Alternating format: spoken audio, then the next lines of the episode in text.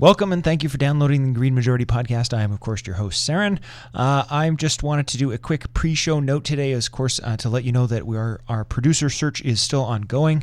Uh, if you did not uh, see the bonus episode that was posted a few weeks ago or hear my note about it uh, over the last couple of weeks, we are currently searching for a paid producer. Uh, it is not a full-time position. It's not even a very well-paid position, but it is enough, hopefully, that it should allow somebody to dedicate some time for us so that we can really get some help and, and really improve the the the show uh, as we are part of the reason we need a producer is because Stefan and I are feeling very, very overwhelmed. So if you have sent us an email about that or if you've sent in your application, uh, don't worry if you haven't heard back from us. You probably won't, frankly, until the new year. Uh, don't worry, we are collecting all these responses and we'll, we will be getting back to people. Uh, B is there is still time. Please go ahead and send that in. Uh, even if you're not interested in the full position, there are some uh, volunteer opportunities or possibly an opportunity to help in, in other ways as well. There's a bonus episode about this, a short bonus episode about this, uh, which is linked to on this week's show post. So if you were just listening to the podcast through like iTunes, for instance, and not going through the website, go ahead to go to greenmajority.ca, look for today's show post.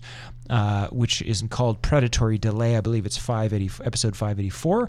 Uh, and there will be a link to that specific post, which has both the de- proper description uh, and the application form and information about uh, what it is that we're actually looking for.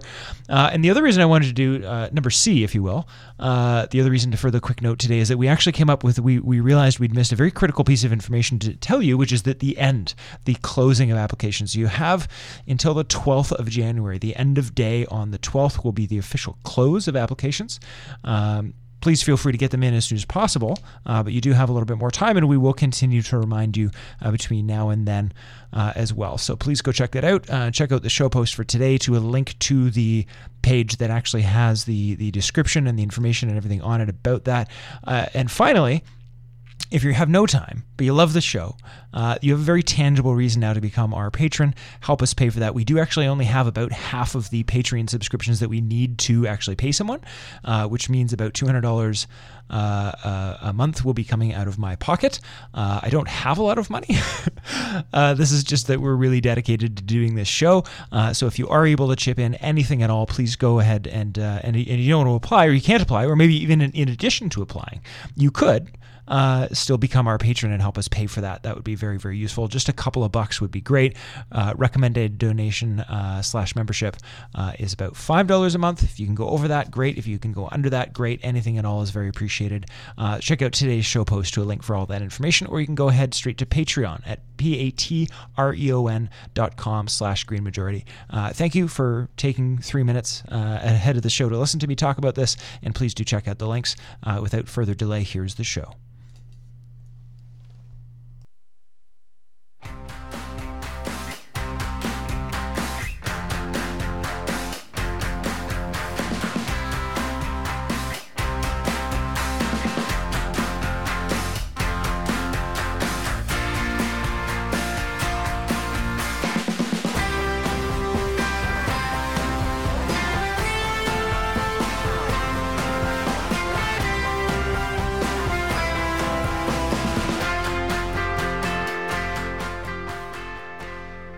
And welcome. You're listening to The Green Majority here on CIUT 89.5 FM.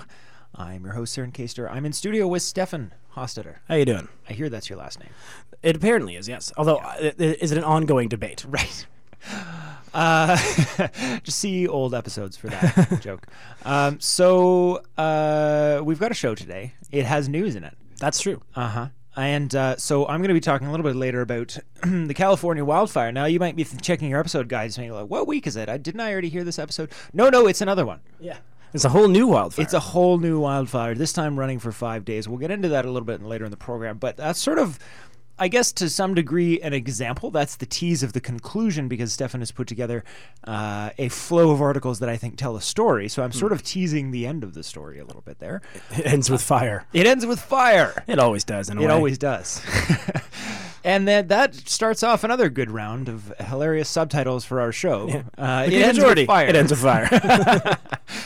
Uh, so uh, we're going to be talking a little bit about some policy changes, policy changes about which um, there's reason to be good about. There, there to some degree are steps in the right direction, but that in itself, that right there, is the theme. Hmm. Because steps in the right direction aren't good enough if, say, you're uh, Indiana Jones in the Temple of Doom taking a step towards the exit if the giant stone booby trap is rolling towards you at 80 miles an hour, taking two steps towards the door, not it, nothing worth cheering. Well, it, it's at least they're moving in the right direction. But It yeah, is that, that true. boulder's still running you over. The boulder is still moving It still, than you. if you will, ends with fire. That's right. Uh, so uh, we've basically teased the whole theme, but I'm going to let Stefan tell his story. But it starts off with uh, we start. We're starting off here with Bill McKibben, Yeah. um, who often has some very poignant. I mean, there there's there's some degree of uh, of repetition in the environment. Uh, you'll find if you listen to our show and nothing else, you may think that we're entirely original. It turns out that that is not the case. There is a lot of people who have been shouting the same message for quite some time, and so Bill McKibben is one of those people, and, and he often says things that many other people are saying. we like to talk about what Bill McKibben is saying, not because we're necessarily fans, although I, I might say I might call myself a fan of Bill McKibben, uh, but because he's often very good at how he says it, uh, and is often right on point with what the critical issue is and is very good at, at highlighting that. And so we're gonna we're gonna start with Bill McKibben, but but know that as Stefan starts talking about this, that we're getting to a bunch of that that is the tease, that we're gonna talk about a bunch of stories where pressure has been exerted to the point that positive changes are happening. Positive changes that we should, in fact, be happy about. Uh, but uh, the reason we have to still be concerned and the reason we still have to fight is what Stefan is going to tell you right now. Yeah. So I always find it interesting when a a Bill McKibben article makes the rounds uh, because it's usually it's usually widely shared, especially when something like the Rolling Stone. The Rolling Stone and Bill McKibben uh, have this symbiotic relationship in which they will publish like uh, every like couple months they will publish something for Bill McKibben that is basically just no everything is still on fire just so everyone knows. And then environmentalists share it widely and Rolling Stone gets hits and then 3 3 months later we do the same thing. There's a there's a sort of an ongoing relationship between the between the two of them. And and so it's interesting you know like it's also interesting that Rolling Stone is it, itself is sort of is the vehicle for these kind of articles I just noticed the tease there, Rolling Stone. We were just talking about Indiana Jones. Oh, there we go. It's a Rolling Stone. Uh, but um, and, and what's interesting about that is that often it sort of ends up being like a he provides usually a summation of sort of a, a, a set of thoughts that are that are sort of bubbling up to the surface of environmental movements, and then he sort of writes this article that's like here's the way here's a way to explain this, and then and then you know a couple months later there's another sort of thing. So this one is on a topic that actually the specific set, the specific words comes from a futurist who I mentioned on a show a couple about six months ago, uh, named Alex Steffen. Um, no, relation. There you go. Um, uh, called uh, uh, uh, which is which is called predatory delay, uh, and it's very. What's interesting about this this idea is that this idea is is very important to understand in a in a context of especially the next stage of environmentalism I'll say. You know we've talked a lot about sort of how the, there was a, a long fight to get people to accept that climate change exists. And then at, right around when Trudeau won we sort of we were sort of discussing a shift in in in what the real conversation was and it was no longer about does this exist but uh, w- saying I believe you but not acting fast enough was still was still not enough Right. If, if I can draw a quick correlation, it's similar to the the line of thinking uh, that oh look we elected the first black president uh, Barack Obama, therefore there's no racism. I feel like there was a a similar effect with with among many Canadians, sadly, uh, that oh look we elected Trudeau, therefore climate change is solved. Whew. Yeah, like done. Yeah. Next. Uh, yeah. We and or even honestly, or even we had now have a national a plan for national plan for a carbon price. Climate change is solved, right? Any of these sort of things where there's a little bit of a oh we solved this thing because we did anything. Um, so the article itself is called "Winning Slowly is the Same as Losing," and yes, this is going to be a slightly depressing topic. Just thrown at the beginning. I, I really feel like we don't need to add that qualifier. That's a good point. we Actually, introduce the show as the Green Majority. Yeah, exactly. This, warning: This is going to be a depressing topic. Is another good in the show. um, but so the, the idea of predatory delay is the deliberate ins- the, the deliberate slowing of needed change to prolong a profitable but unsustainable status quo that will be paid by other people eventually. And so it's this. It's interesting that this is a idea that's existed for quite some time within the environmental movement, props probably ever for the environmental movement, of like you know the ex- by externalizing costs onto the ecosystem, eventually humans will pay for it. We're just not paying for it now.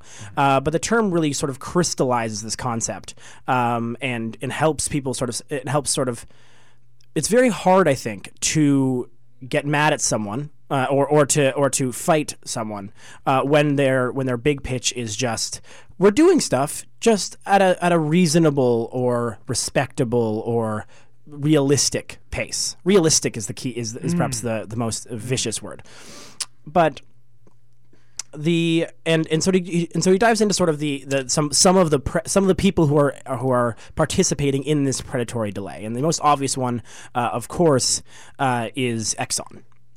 Uh, Exxon is perhaps the uh, is the is the emperor of, of predatory delay, uh, in that they were some of the you know their chief scientists told senior management in 1978 that a temperature would rise at least four degrees Fahrenheit and that would be a disaster, and so they've known for quite some time. and it's not like they the chief scientist told this and then the management was like yeah yeah whatever. No they not only they believed them to the extent in which uh, they actually began both Exxon and Shell began redesigning drill rigs and pipelines to cope with sea level rise. Right. They took it very, very seriously. Yeah, like, like they started. So they started planning for it. However, they also started. Ex- they also started slogging this down. They like they were, you know, they were 10, 12 years before this even hit consciousness within within um, within our within our society. You know, this was this was 10, 10 years before even you know Bill McKibben started writing this and writing, writing about climate change in 1989, and 11 years before that, Exxon knew. But really, Stefan, there's no need to beat a dead horse because I mean, Exxon has been sued into oblivion, and, and all the executives responsible have been uh, jailed. Uh, so I mean, really, why are we? Oh, wait, Right, that's right, Their Secretary of State. right. Uh, I've, I, I keep mixing up promoted to one of the most powerful positions in the world and and And uh, fired. and jailed right. Yes. uh, and sued into oblivion. I always get those mixed up. they are hard. They are they are they are pretty much similar. Um, but yeah, so this so this is what so they are the Exxon is sort of the king uh, or uh, the the head of, of this sort of predatory delay because they really spent the next 20 years being very effectively uh, sowing the seeds of uncertainty uh, which was sort of ended up being their big word, and it, it- to the extent in which you know even 1997, uh, the Exxon um, you know, Exxon CEO comes out into that IPCC and, and, and, and is still preaching this uh, "it's okay, we'll get to it eventually" kind of kind of language. And this was again 20 years after they already they are or 30 years actually. Sorry, my math is bad. No, nope, 20 years. I was about the first you time. know the you know the three Ds: deny, deflect, and drag your heels. Yeah, yeah, exactly, right. Um, and so, uh, and so they're so they're clearly the, the the sort of the head of this, um, but that's only that is literally only one actor, uh, and and and it's it's it's reasonable to sort of you know to pinpoint them as, as, as sort of the, the beginning of this, but it's in, you cannot only say that's them.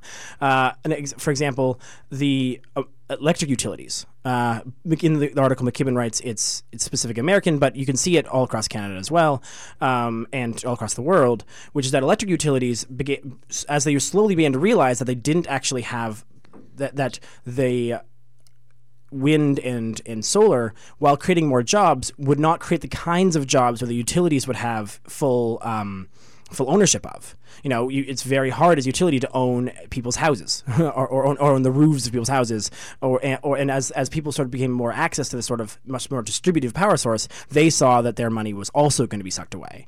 And and so they have they have been doing very similar things. They've been actually fighting. Uh, in Ari- Arizona is an example that McKibben uses, where they've been basically they basically managed to completely make it almost impossibly expensive for homeowners to put solar panels on the roof in Arizona, a place where like this would just it's one of the sunniest places in the world. Like it's got, you actually look at sun maps and and, and what's interesting about sun maps is they so often don't actually map on to where more sun is, you know, or, or compared to sorry, sun maps do that. They don't map onto where more solar panels installed. Like Germany's incredibly, incredibly solar panel uh, powered by solar, and yet they are like they are nothing compared to to, some, to Arizona. Like if Arizona really wanted to invest in solar in solar energy, they would just have such an easier time. They get so much more sun, and yet uh, the utilities are too scared of this and are, are fighting this. In the same way that uh, in, in, in this is the extent in which in New York Times and reported in July um, that the residential solar market had actually started slowing down and actually being, they, they quote as a shuttering stop uh, because of the fact that well-funded lobbying campaigns by traditional utilities have worked in state capitals across the country to reverse incentives for homeowners to install solar panels. So they are actively fighting against the ability for people to do this. They're making it easier and easier and easier uh, for for this delay to occur. And again, it's very hard to to these these actions are these are some of the it's very hard to get you know when a when a state or a uh, when a state comes out and says, you know, we have to take our time, we have to make sure this doesn't affect jobs, blah blah blah. When that's being lo- when that's being paid for by the utility lobbyists who are uh, who have decided that they actually just just don't want solar panels, then that comes at a much harder. Then that's that's just lying. That's not you know. There's, there's not a there's not a version of this in which you know if you if your reason why you aren't investing in green energy is because is because you're being lobbied by traditional utilities. Uh, I'm not going to believe that it's not realistic to have solar panels. You are making it not realistic to have solar panels. You are the reason why this is happening. And the third example used uh, here, and it's, it's, it's something it's something Alex Steffen talks about a lot actually, um, is how often cities uh, are implicated in this. And people often sort of think like there's a large call consistently from urban dwellers and, and, urbanites that cities need to lead this movement. And you know there's you know there's these all these different places where where cities get together and they all like yeah 100% renewable and and all these types of things. And yet they can say all these things and they can and they can be so certain that all of these things are, are great ideas. And it's very easy as as cities who don't have power over how they're powered, like electricity wise, to to make these sort of claims. But when you start talking about things like uh, reducing cars, or or in, or increasing density in, in, in spaces, or or making more bike paths, or or raising building standards, the things that cities do have control over and have massive impacts, suddenly all the money dries up you know, we talked about it last week, and we'll probably talk about it next week. We hope about how Toronto has a great, great plan to tackle climate change, and they've put zero dollars in the next budget to it. And Tory literally, I think last week went to a Toronto's, went to a conference. Toronto's mayor Tory. Toronto, Toronto sorry, Toronto's Toronto's mayor Tory uh, went to a conference about cities and, and, and, proudly declared that Toronto would be one of the cities that would be leading things in, in run climate change. And you're like, on paper, your budget doesn't have a single dollar set to the plan that you created to have this happen. It's you know it's it's one thing to say, and then of course his whole thing will be like, it's not realistic. Well, Stefan, we all know that the best things in life are free. Yeah, exactly. yeah, um, like the like, and but, I but totally this is, screwed up. yeah, yeah. Oh, no, but but but this is but this is sort of this is the sort of the problem here, right? Is that is that uh, you by saying yes to plans, uh, but no to funding you are very easily stepping into the world of predatory delay, right? You can come in and say, look, we have this great plan. We're, we're going to orchestrate this plan, but, you know, just our constituents can't, uh, you know, people who own houses can't pay an extra dollar uh, to, to, to fund this. You know, we can't raise property taxes, so we just don't have the money for it. What, are we going to hurt other people? And, and then that just simply isn't an option. Right. Um, the last example of this is is a bit of a is, is actually one that sort of actually that comes back to the to the power utilities a bit as well, at least here in Ontario. Um, but even as things like unions and the labor movement uh, have become more and more outspoken on climate change uh, because because of you know they realize the, the impact of it and they see that there's more jobs in renewables than there are other things there are still certain unions, uh, especially the unions that are building pipelines, um, that that are fighting against it. You know, Ontario Power Workers Union uh, unions are uh, often will will sort of fight some of these things as well because again, it's it's hurting union jobs, and so yes, this isn't a left right political spectrum thing. This is just a people who have stuff now don't want to lose it thing, and and that that is the problem. because it is very, very, very hard to convince people who have something that they need to, to give it up. But at the same time, this is the uniqueness of climate change. Uh, which is really sort of the central point that sort of that comes back through this whole point, which is that the uniqueness of climate change is that slow action and inaction don't just don't like for most other social ills, if you don't do something for four years, it's just paused and you've, you've you've lost progress.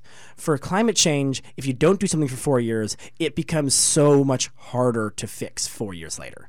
You know, the the if we had started in 89 or 78, the you would have to decrease emissions by so so much less. And and we've and we've completely eh, but as we in each five ten years we skip and we lose it gets harder and harder and harder and harder. Because you have less time to do more work. Exactly yeah yeah. And so and, and so and so that is what makes it so unique and that is what makes these delay tactics so despicable. Uh, because it, you simply can't treat climate change like other things. Like you cannot it, because it's not us nego- it's not the two of us negotiating, right? It's not me negotiating. It's not the the people who say, you know, are more concerned with the deficit negotiating with people who are more concerned about people's welfare. Uh, it is it is th- us as humanity wrecking our house.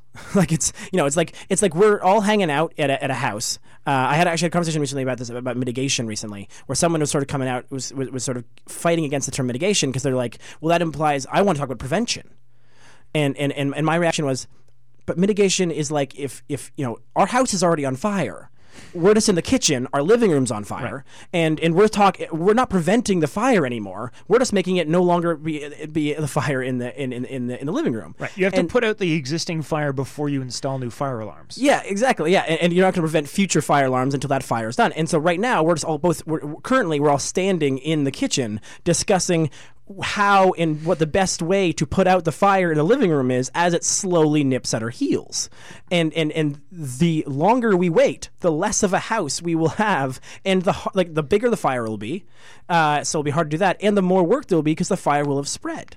And so this is the problem with predatory delay: is that you know imagine standing in the kitchen of a house as your living room's on fire and having someone say, uh, the bathroom is a little far away where the water is. It's just a little too far away for me. Can can we just like use a little bit of the sink water right now, and then and then maybe next maybe next week we can come back and, and we can and we can dump more water on it. Yeah, but Stefan, it's just a lot of work. Stefan, I have to. I, I can't tell you how many times I have to remind you of this. We are carbon-based life forms. Fire creates carbon. Therefore, maybe the fire is good for the house. Oh, oh man, I didn't I did not think about that. uh, let's get some let's get some let's get some uh, some plants in this house. Right. Uh, absorb the car. The plants will grow. We'll just feed boom. on the fire, and yeah. then bingo bango, we uh, have a bonanza. It's amazing. Yeah. Um, but. what I believe people with is this, this term of predatory delay. Uh, the fact that predatory delay is a is a is a is a useful piece of language to use when talking about climate change because it allows you to reframe when people are telling you that they're just being realistic. Uh, it lets you sort of reframe that conversation because realistic to them is slowly letting the slowly like turning on the sink in the in the kitchen and hoping that water will eventually make it to the living room to turn it off uh, instead of immediately just throwing buckets of water on the, it. The mindset the mindset is I get to do whatever I want. And so if you want me to change, the best you can ask me for is that I get to choose the rate at which I change. Yes. I'm going to do this on my terms. Yeah. Or, and, or what? What's your leverage though? Yeah, and we don't have. we, yeah, yeah. We are just, and, and everyone else on the other side is just saying like we don't have the luxury. There's literally a fire in the living room. right. So if I can close, so my metaphor for the my metaphor for the show was sort of, and I, I mentioned this stuff before the show, but I may bring this up more than once. But we have two people. Here's mm-hmm. the idea: you have two people. We don't need to gender them. We have two pe- mm-hmm. two humans, and one of them has no water, and the other one has no job. Who dies first? Now, to make it more accurate, the person still has a job. It's just they're not, they're only making like 80, 85% of what they used to make. Which one dies first? Pretty sure it's still the one with no water. So here's a data point I want to leave us on. We'll go to our music break after this. I was I was spending about half the time you were talking, Stefan, trying to find this. I just wanted to make sure we got this out before we moved on. In October, an auction in Saudi Arabia for a new uh, energy generation contract was won by a solar company pledging to deliver energy for less than 3 cents per kilowatt hour, which, in case you don't know your per kilowatt hour prices, which I am not an expert, this is would be the cheapest price ever paid for energy in modern history. I would, I would put out that the I believe uh, the cheapest part of energy that we get in the in the Ontario system is from our hydro, uh, which is about six cents a kilowatt hour and that's already built and everything. That's like after all the investment of it's just now we're getting six cents an hour. So this is half that. All right. Well, we'll leave you some time to, to ponder that while we go to our music break. Megan?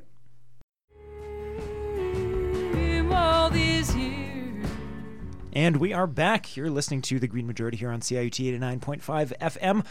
Could be listening also on our wonderful and very appreciated community radio partners all the way across the country internationally as well.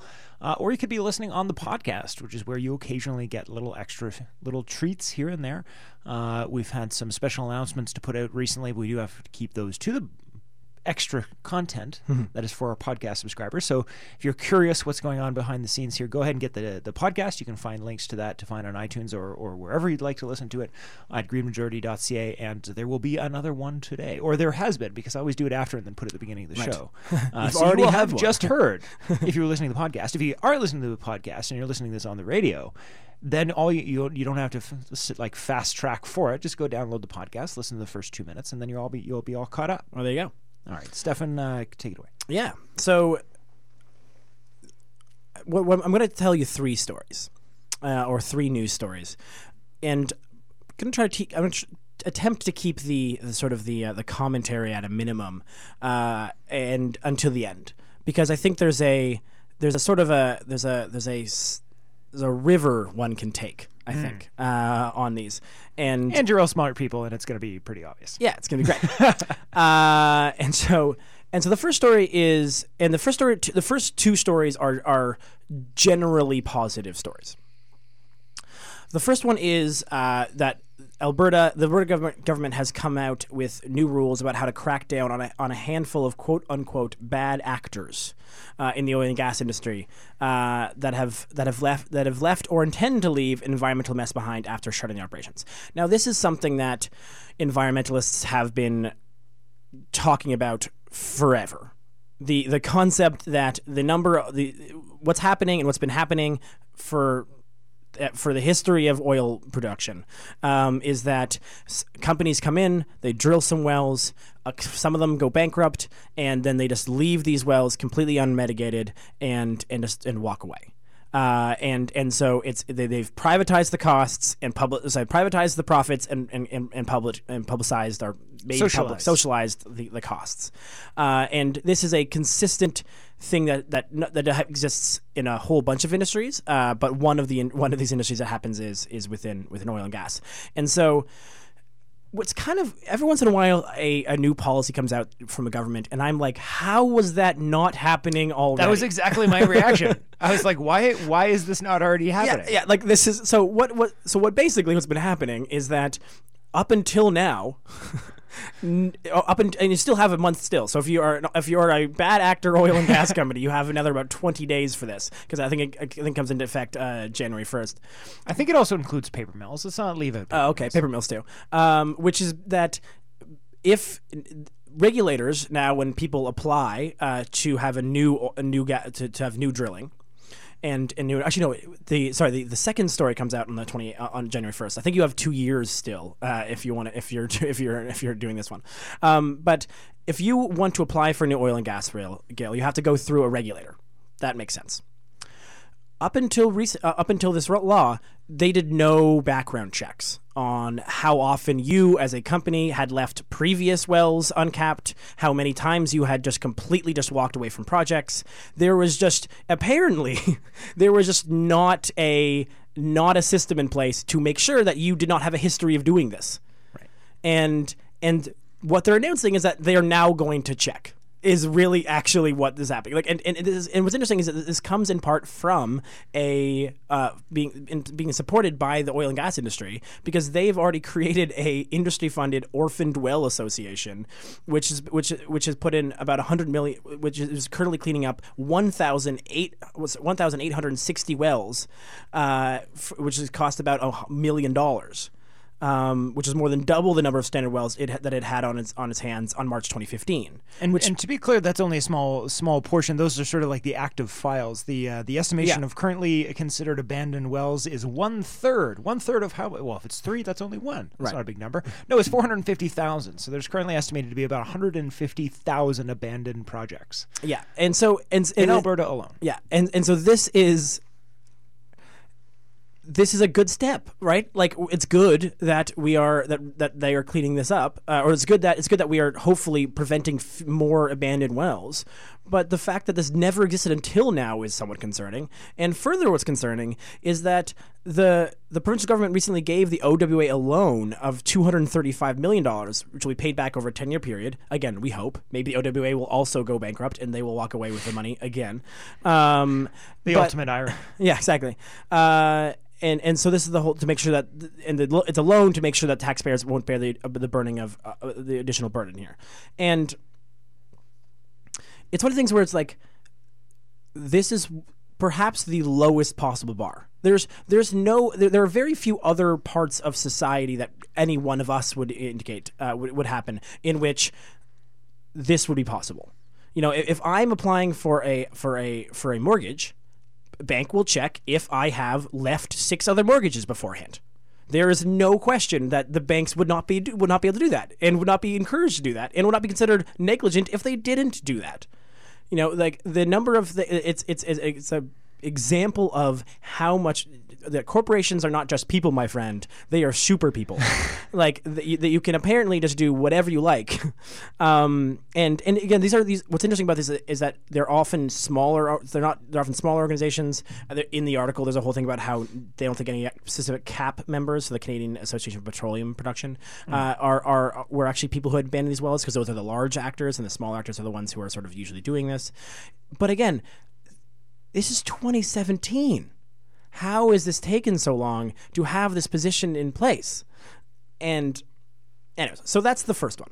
Just going. Well, that- I like let the fact that you use, I like the fact they use the, the language of background checks because it does draw correlation to you know guns and of course this is a different conversation here in Canada but you know there's an argument about whether or not we should you know uh, in the states about whether or not uh, people on terrorist watch lists and with like sort of known uh, se- severe or serious mental health issues should be allowed to have guns or not. But there's, you know, most people at least, you know, don't listen to the NRA. They're actually tiny. They're they have a tiny, they have a huge amount of power for the tiny amount of uh, people that actually support that organization.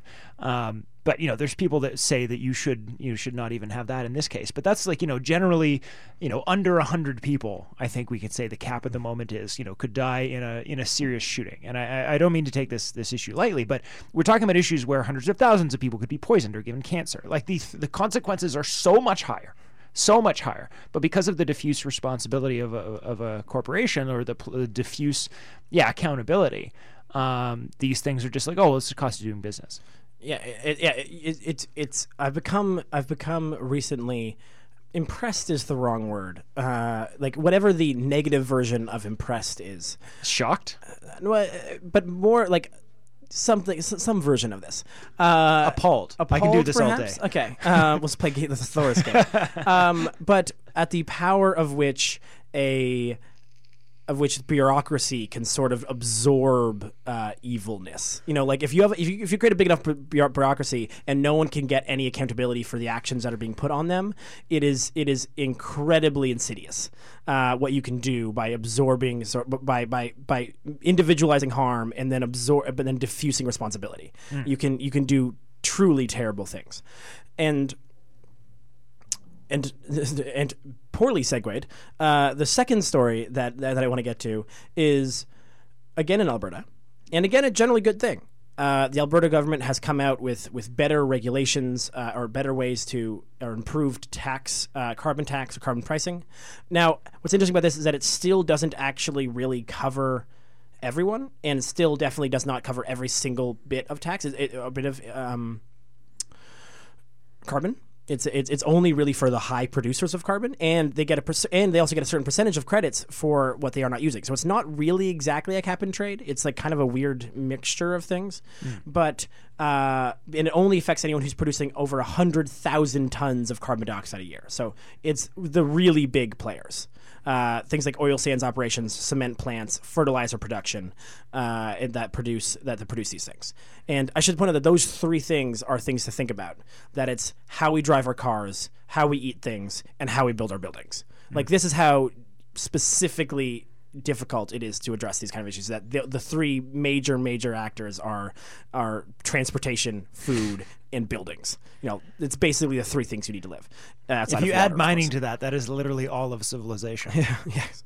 Which I Um, mean, frankly, you should. So yes, it is all of civilization. yeah. That is. and so problem, th- yeah. they should ex- understand the, the difficulties there. But uh, and so again, and, and- what's interesting again is the article sort of refers to this: costs are expected to be high, um, and the government will will make approximately apparently 1.2 billion dollars uh, from this when in full force in 2020.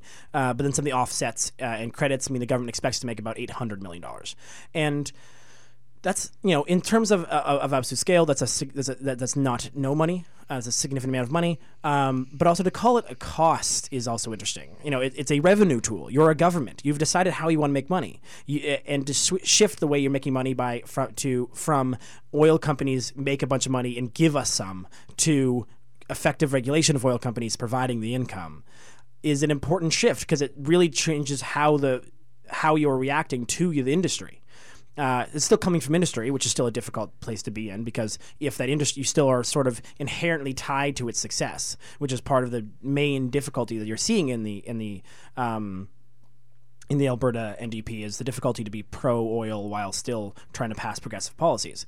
Um, but it's an important step, and it's and, and it, it- they expect it to cut about 20 million tons by 2020 and 50 million tons by 2030, which is equivalent of 11.5 million cars on the road, which is you know, the usual way that people describe things, which is significant. 11.5 million cars is a third of Canadians stop driving, which is also like, let's be real here, the fact that one province could do a relatively minor thirty dollars a ton. That's what they're charging above above the things. Thirty dollars a ton carbon tax, and remove enough carbon for with a third of Canadians stopped driving, is it should be it, it should be should be alarming. It should it, it highlights how much carbon is being emitted in Alberta. You know, they, they are one of the most carbon intensive economies in the world. Another another another uh, angle to look at this from as well is that you know there's a the part of the complaint is well you're you know this is extremely uh, you know due to all these unknown market forces I, am about to tell you that they're known uh, but you know due for these mysterious reasons we can't possibly understand. You know you, this is extremely tough tile, uh, time for oil and gas and so you're you know it's already hard for us to get business and you're making it even harder is that's the line right? So this is like not a good time for regulation. Well uh, why so the the idea of you know con- the competitiveness there is is that if we put restrictions on us that other people aren't following well then you're simply putting us at a disadvantage. You're not actually saving the environment. You're just meaning that someone else is profiting rather than us for destroying the environment well exactly that's why we were doing the international agreements which you also fought Yeah. right? So you can't have it both ways. You should, you guys should be if you're look like look, hey, look, we you know we totally feel you here, but we just don't want to be put out of business. Well, then great, stop fighting the international talks. Get on board. What happens if Exxon and and and Kinder Morgan and all these giant companies and Suncor and all these companies actually again, and I understand they're doing some stuff in their own way, but actually fully got on board and said, yes, we need business regularity. We need to change for the future, but we don't want to go bankrupt because we're the only one doing it. Great. You just created the world's best argument for helping the international agreements, not fighting them. Well, uh, but uh, Fighting them guarantees either we fail and then we're all in real trouble, or it's disproportionate, which means, yeah, you're going to be put out of business in certain markets. The best option for them is to actually encourage the global community to act together as one so that everyone can move up together rather than there being arbitrary winners and losers. Well, and, and what's interesting about that is that they have is that they have more recently come on side with with, with these sort of movements, uh, ethical movements, but in in, in using these tactics of what their their true intent is to be delay. The- the- They, they, as they come on side and as they start speaking about agreeing to things, and you know, I think there was a, a group of them all came together like a couple weeks ago. Yeah, we talked about we it talked about on the show weeks uh, to have some sort of agreement uh, of, of of action when I will believe it when your stock options no longer expect oil to be at the same amount uh, of usage in 2050. When you start admitting to your investors that you have stranded assets, then I will consider you acting Well, good yeah, actor on this we front. talked. We had a talk about that a while ago. One of those two things is is a lie. Yeah, yeah. Either you're serious or your or your predictions about future business in oil is wrong. Those two things cannot be true simultaneously. Yeah. Uh, so quickly, I want to get to the last one because I think it's important, uh, specifically based on the thing of these first two are examples of uh, the oil and gas industry. Quote unquote working alongside government to to get re- somewhat positive reactions. You know, like obviously I, I, you'll probably see Cap in some way fighting Alberta tax structure, but they they worked with the NDP the first time, uh, and they're they're certainly they certainly aren't putting their full weight against the se- the secondary option either, and so we're seeing some. Uh, so they're at least able to come out of this saying, "Look, we're not we're working alongside," right? At Which the is- same time, these same companies, or many of these same companies, uh, managed to get a a little extra. Thi- a little extra drop dripped into the uh, the tax bill that has passed the United States uh, or passed the Senate. It has there'll be reconciliation, so it's not fully in law yet. But anyways, uh, it, it the the first version of the tax bill that got passed and this is a tax bill, right? This is the thing that's like this is how insidious this is. This is a tax bill that is that that's what's being talked about. It's just a tax bill, and yet it also just happens to include the opportunity to uh, to, to, to, to, pry open a, a vast Arctic national wildlife refuge to oil and gas drilling just that's just also in this tax bill. It's not like it's not like that's a part of this larger thing. It's like one senator probably threw it in there because of, of because of lobbying from from from oil and gas industries, and this has been protected for 30 years. This has been a fight for 30 years between environmentalists and the um, the the Gwich'in First Nations who who actually use and live on that land to protect it from oil and gas drilling. And and the people who currently the the, the Gwich'in First Peoples are quite quite earnestly fighting for the lives on this one. Like if this passes, the quote specifically uh, from uh, from Bernadette uh, Demientieff, uh, the executive director of the of the of the Gwich'in Steering Committee, uh, it was that quote: "We are fighting for our way of life right now." Uh, and then carried on to say, "Caribou provide 80% of our food as well as our clothing. This is this is a sacred place. We could will be wiped out if if there is drilling there. We live off the land, and this is our garden. Take that away, and we starve." And it just sort of added in. You know, that, that- like that's what's that's what's so that's what makes every little piece of the oil and gas industry sort of placating. Make ma- makes me it makes me so hard for me to take any of it seriously because all the nice things you do, and then you're just you're still you're lobbying to still get this little just like what if we also drilled in the Arctic and ruined an entire people's way of life? And and you know th- I'm sure they will say they'll give them money. I'm sure they will say that they'll make that, that, that they'll make inversion. Well, they're going to need it because cereal boxes are twenty four dollars. Well, and and these are people who are living off the land, right? It's not just it's not just yeah, it's not just cereals are yeah, th- th- no, no, the cereals are actually twenty four dollars. Yeah, yeah, no, I didn't pull that, that out of Yeah, you pull it- that's actually how much it costs. Um, but also, it's like that's not it's not just the the the the way of life. It's not it's not just the livelihood. It's not just the money or the food that's being brought in by the caribou. It's that if you give a bunch of people who live in this area who have historically hunters and that's their that's their life, that's their that's their culture, and you would instead just give them money, you suddenly have an entire set of people who have nothing to actually do. You're you're still wiping like by wiping out the caribou you're wiping out the way of life. And so it's it's that's not an understatement.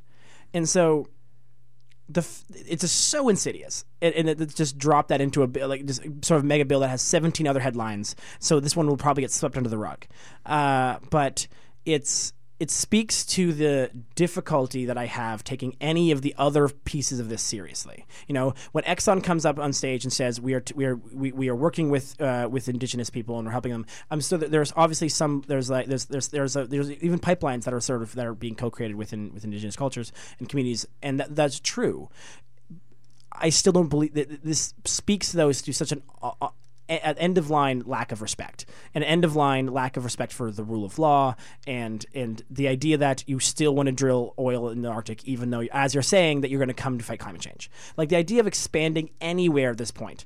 Like we have more oil already found in our reserves than we can burn. So the idea of being like let's burn, let's let's drill into the into this reserve in in in, in at, at I'm saying Atlanta, which would be a much weirder place to drill for reserves um, in Alaska, is exemplary of the f- reason why no one trusts them, and and no one ever will because they keep doing this, and that's that's my that's my bit. All right, we're going to come back in a few minutes for just a little bit about fire. It all ends in fire. It all ends in fire. yeah, the subtitle for the show today. Uh, uh, we're going to go once more to Megan for our music break.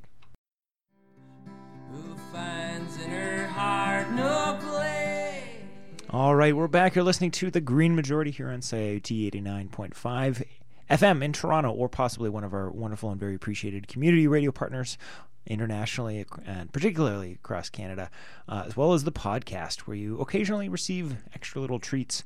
And uh, also uh, helps us uh, because then we can track you and spy on you and know that you're listening to, well, us anyway.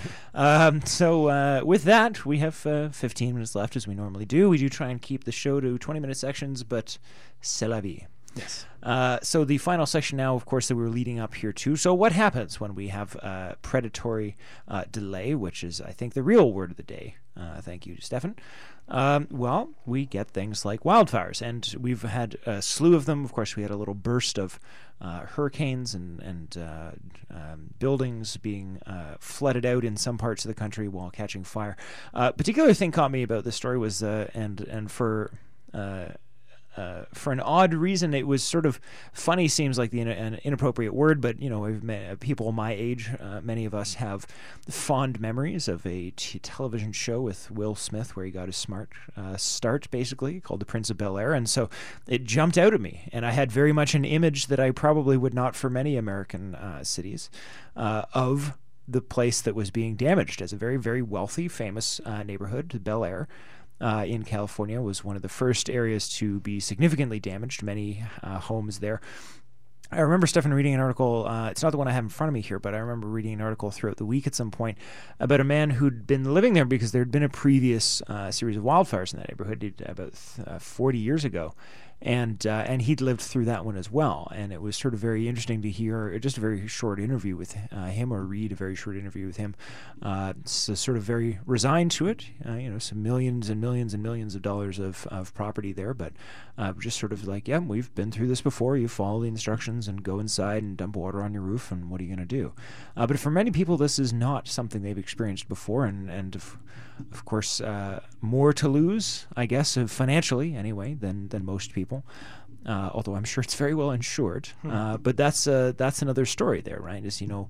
Uh, is the side of insurance is a big part of these natural disasters is you know, people say well eh, not not that this is a, a reason to not act on climate change but there is a degree of um, you know things being insured and well you know disasters happen but we pick up and carry on but how many how often well, uh, and not to, message, not to mention how difficult it is as these places become more and more ravaged. Insurance just leaves. You right. so often, you know, it, like you know, you're seeing that in, in floodplains. You're seeing that uh, in in places like this. Or often you'll get insurance, but insurance will be everything but the thing that's definitely going to happen to you. Right? It's like we can give you insurance for all the things except for the fire that will definitely consume your house, uh, because it becomes no longer profit. Like insurance companies cannot make money, uh, and that's the you know the point of them. So they don't really like insurance, companies aren't out to like act, like are not going to just protect you out of their good of their hearts. They there needs to be a, a way to make money. Right, it is things. a business. It is business, exactly. Yes. Um, and so and so as these as these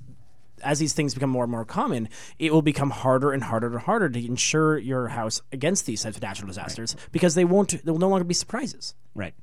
Uh, and so uh, the largest of the fires spread across more than 200 square miles uh, by this morning um, and has crept toward a college town of Santa Barbara, which is one of the very few places in the United States I have been. Ah. Uh, so I've been there very briefly. I believe uh, I just had dinner there. Mm. Um, but these are these are recognizable places, and and and I, I I hate to make that point, but there is a certain degree, right, of of not being able to visualize something does make it seem very far away. And so I do notice as I read through these stories, whether we're talking about fires or floods or whatnot, that I do have, uh, a, I'm aware of my own sense of tangibility around things where I read, oh, that place is on fire, this place is underwater. Oh, I've been there and that feels so much more real and it's not really until you have that moment of oh i've been there i can vision i can envision myself being there of course there was a very uh, horrible um, terrorist attack in Barcelona going down Las Ramblas a little while ago. And I remember seeing some of the photos. I don't want to get segued into that, but I remember seeing some of the photos while we're talking about the topic.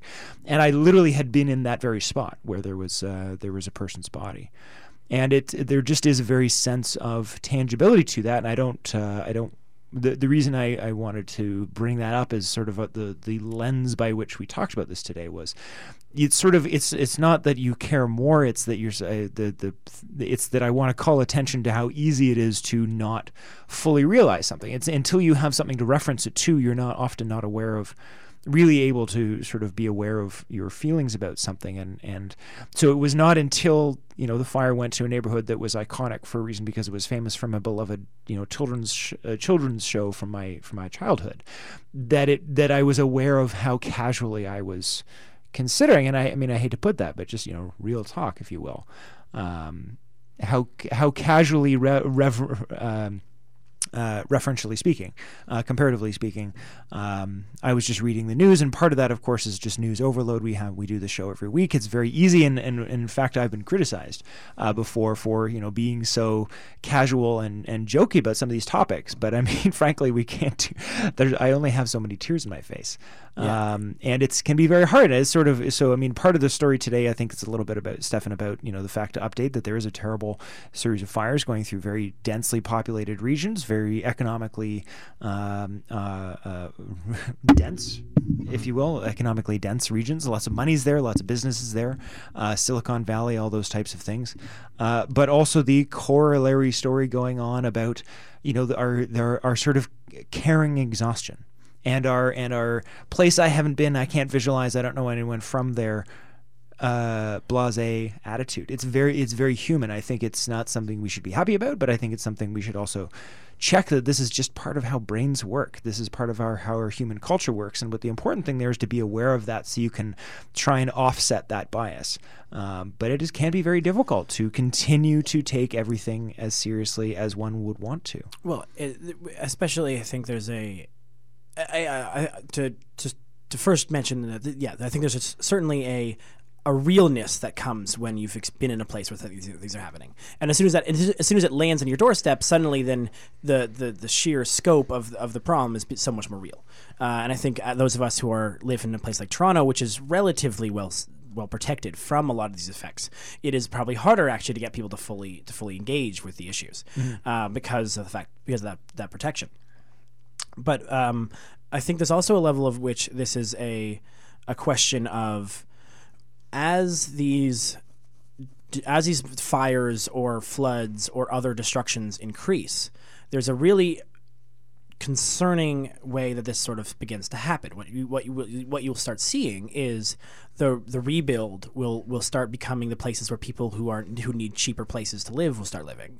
And so you're going to see right now right now there's a lot of rich people in very very dangerous climate spaces. There's a mm-hmm. lot of people with a lot of money on coastlines in Florida, you know, in places that are that that are right in the line of it. And those places get paid attention to because of that when they're hit as we get as as climate change progresses, it, you will start seeing people moving away from those places, and then and and housing pricing will drop because there will not be an ability to. Uh, to insure it, and so you won't be able to afford the kind of places. And slowly but surely, the you will see money insulate itself from climate change, and and lack of money being forced to the edges where you'll be more infected, mm-hmm. which will only further increase the difficulty of getting them paid attention to. You know, the fact that we're talking about California wildfires and and you know and and yet the say the like right now is a part geography uh, because we're obviously closer to California than say Europe. Uh, but the Portugal wildfires that occurred in the that were you know as devastating, if not more, in the last couple of months. Um, are in part they're they're a little separated from us, right? They're a little further away from us, a little different from us, and and these kind of type the, the difficulty that you see in yeah again like s- fully internalizing each and every individual horror um, gets harder, and and the and, and the media will try less and less hard as as the people who, who are being affected are more and more marginalized. Um, you know, the fact that Hollywood is on fire right now, or as you mentioned, Bel Air is on fire right now, is a is a is a is a topic that might people might click on. You know, I, I'd be like, oh man, Bel Air, I've heard of that. It was you know Will Smith made that place famous. I will click the I will click the link and and, and, and see what's up. If you tell me a place I've never heard of, I might not click that link. And and so it's it's a it's an inherent difficulty, and I think it will. Uh, it, this own type, it, this own type of as we as people start moving away from these sort of more climate endangered areas, I think you'll see it. I think we'll we'll see a difficulty in, in getting people to talk about it more and more. and also some the other the other angle very similarly following that but to, to create some to, to call back to earlier in the show you know some very wealthy people who have some nice houses who are damaged but can in almost all cases universally afford to rebuild uh, front page news. Uh, entire culture being wiped off the map, not news. Yeah, right. Yeah, or or, or, or the buy or the third or fourth point in a story about about, about a tax bill. Right. Um. Well, example. Like, the idea of that of this the amount and the amount you're able to delay is directly proportional to the to the the difficulty you have on, on gaining traction. You know, look at look at Flint, Michigan. They still don't have their water fully. They, they, they- like this is something. This is a story that came that that has came to the news m- years and years and years ago. Uh, everything is sort of went through the entire news cycle and then sort of fell off. And yet, even to this day, they're still on boil water advisories. There's still parts of it that are not that are not safe to drink. There's still places where they're where they're having issues. And and the only reason that's okay, the only reason that's being allowed and is acceptable is because the people there are not are, are, are racialized and poor and and don't have the same kind of voice that Bel Air does. You know, and, and so I think as as as climate change worsens and people start getting put in, in, in more marginalized voices and people get pushed towards places that are more and more uh, at risk, it will become increasingly difficult to keep the the attention on of the media onto these onto the plights of these of these issues. And as we mentioned earlier if you don't do anything about it uh, it's these issues are only going to get worse. Uh, and so we're in this weird cycle i think of um, of creating scenarios it's like it's, it's uh, like creating scenarios in which we're not only making it harder for ourselves to act now, uh, or, or every every minute we wait, we're making it harder ourselves to act alone, uh, but then also making it harder for ourselves to make the work when we do start acting even more difficult. And this, I think, permeates in a whole variety of different avenues within this within this issue. Um, you know, whether it's society as society gets more and more entrenched within you know carbon based uh, transportation and and and and power usage that entrenchment makes it much more difficult to transfer. That entrenchment makes it much more difficult to to move on. And so all of this is connected and it all ends in fire which I, I, I have been criticized that, may, that the show is uh, uh, occasionally too depressing. Um, this episode, as I warned you at the very beginning, was going to be depressing. Right. Well, I think that's the uh, that yeah. So we we I think one of the other things of the show we get criticized, and that's okay, and that's okay. I think that's uh, that's more or less all we have for you. I don't want to dig into any new topics now. We just have about uh, 90 seconds, so I want to, um, to let everybody know uh, because I know even the even the radio station here, even CIUT, has been asking us. Yes, we're going to be on the air over the holidays. Um, is it going to be really laid back and probably even more made up as we go along than usual? Yes, yes, it is. Uh, but we will be on the air. There'll be a lot of fresh episodes. Uh, we're going to have some guests come in. I, I don't want to confirm anything yet because some of these are still being finalized, but we're going to try and get some some old faces, some new faces in here to have some fun discussion. And then, yeah, we'll be looking forward to a whole bunch of new programming in the new year. Uh, if you have any ideas or topics, as I said, Stefan and I are, are by virtue of our jobs, both for independent but but similar reasons, increasingly busy towards the holidays, as are many of you. Uh, so if you have any suggestions of topics or anything else you'd like to hear about the show, anything at all, you want to criticize us, particularly Stefan. Yes, mostly Um, me. Feel free to email us. Uh, you can do that through the website at greenmajority.ca. Other than that, have a good green week, folks. Thank you so much for listening, and we'll talk to you all real soon.